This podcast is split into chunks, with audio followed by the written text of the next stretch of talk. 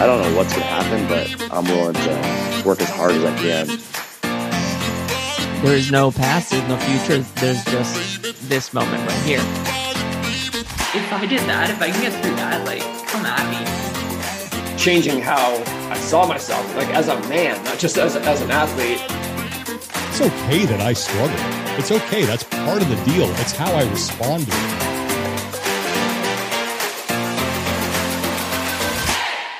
This is the Limitless Athlete podcast.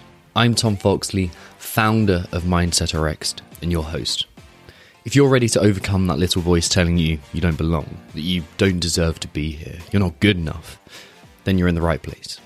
Today, I'm going to teach you the four steps to eliminating imposter syndrome in the world of competitive fitness. Imposter syndrome is that feeling that you don't belong and you're going to get caught out. If you're an athlete, that means looking at your competitors and feeling like you're an outsider. It means feeling like you're just making up the numbers and not really a serious contender. But aside from feeling a bit shitty, imposter syndrome means le- never living up to your potential when it counts. Never feeling like you gave your best account of yourself and missing the opportunity to meet your potential. Most athletes never get to grip with this problem.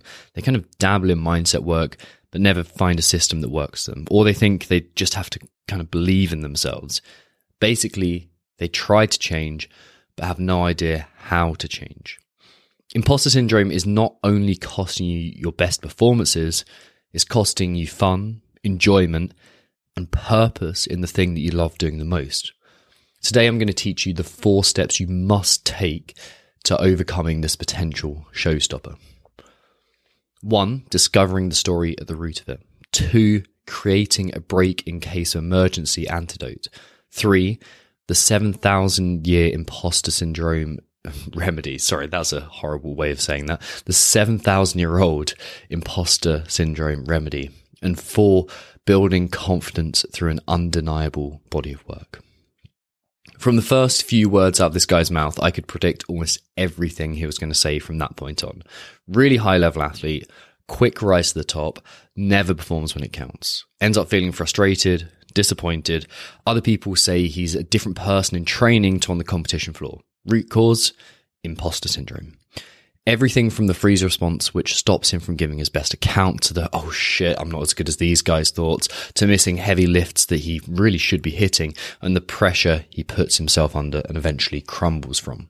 It's all classic imposter syndrome. At the heart of every imposter syndrome sufferer in CrossFit, there's a story.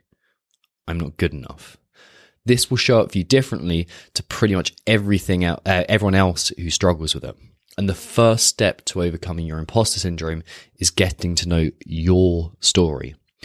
You need to know the thoughts, the emotions, the physical sensations, and the behaviors which surround your narrative. Because all too often, athletes try to change their imposter syndrome without analyzing the root of it. And just like in strength and conditioning, if you're not assessing, you're guessing. Once you know the story, you can begin to detach yourself from it. When you detach yourself from the story, you can set yourself free to form your potential. Creating your imposter syndrome antidote. Choking back quite a lot of tears and emotion, I looked at my wife for the, in the eyes for the first time and told her who I was going to be for her. I thought about these vows for months in advance. I pictured what that version of me would look like. I came up with a good idea, realized it wasn't really in line with what I wanted or what I thought was best for us, and started again. And again. And again. And eventually, in a sweltering French chapel in front of 80 or so of the people that we love most, we exchanged vows, a promise of who we would be for one another. The act of outlining not only what you want to achieve, but who you need to be is essential to any challenging endeavor you embark upon. It doesn't matter if it's marriage, a startup, or an athletic career. If you're trying to become the athlete you have the potential to become, you need to know how that athlete would deal with imposter syndrome in a perfect world. And here's the cheat sheet. They would A, give themselves give themselves permission to briefly feel the emotions instead of dismissing them. They'd be self-aware. B, focus on the effort, not the outcome. So they'd be courageous. And C, they'd be willing to risk embarrassment or humiliation. They'd be humble. What's more, they would have practiced this so many times in training and qualifiers that it would be second nature to them by the time it came to compete.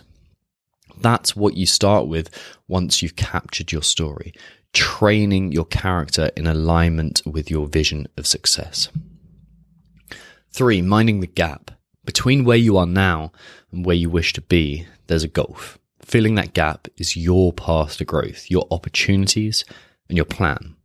If you spend too much time looking at this gap, all you see is the inverse of opportunities, the problems, the obstacles, and the reasons you just can't. Between where you are now and where you used to be is everything that you can draw confidence and your learnings from, basically your history. Over examine this though, and you can become obsessed with the reasons you can't or too arrogant to succeed. You must mind the gaps. The commonality between the two gaps, an antidote to your imposter syndrome, is the present moment. You must find a way of training yourself to stop forecasting into the future and stop bemoaning the past.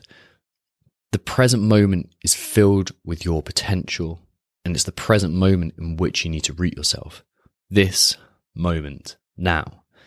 This is where you need to root yourself. And the best way to do that is meditation.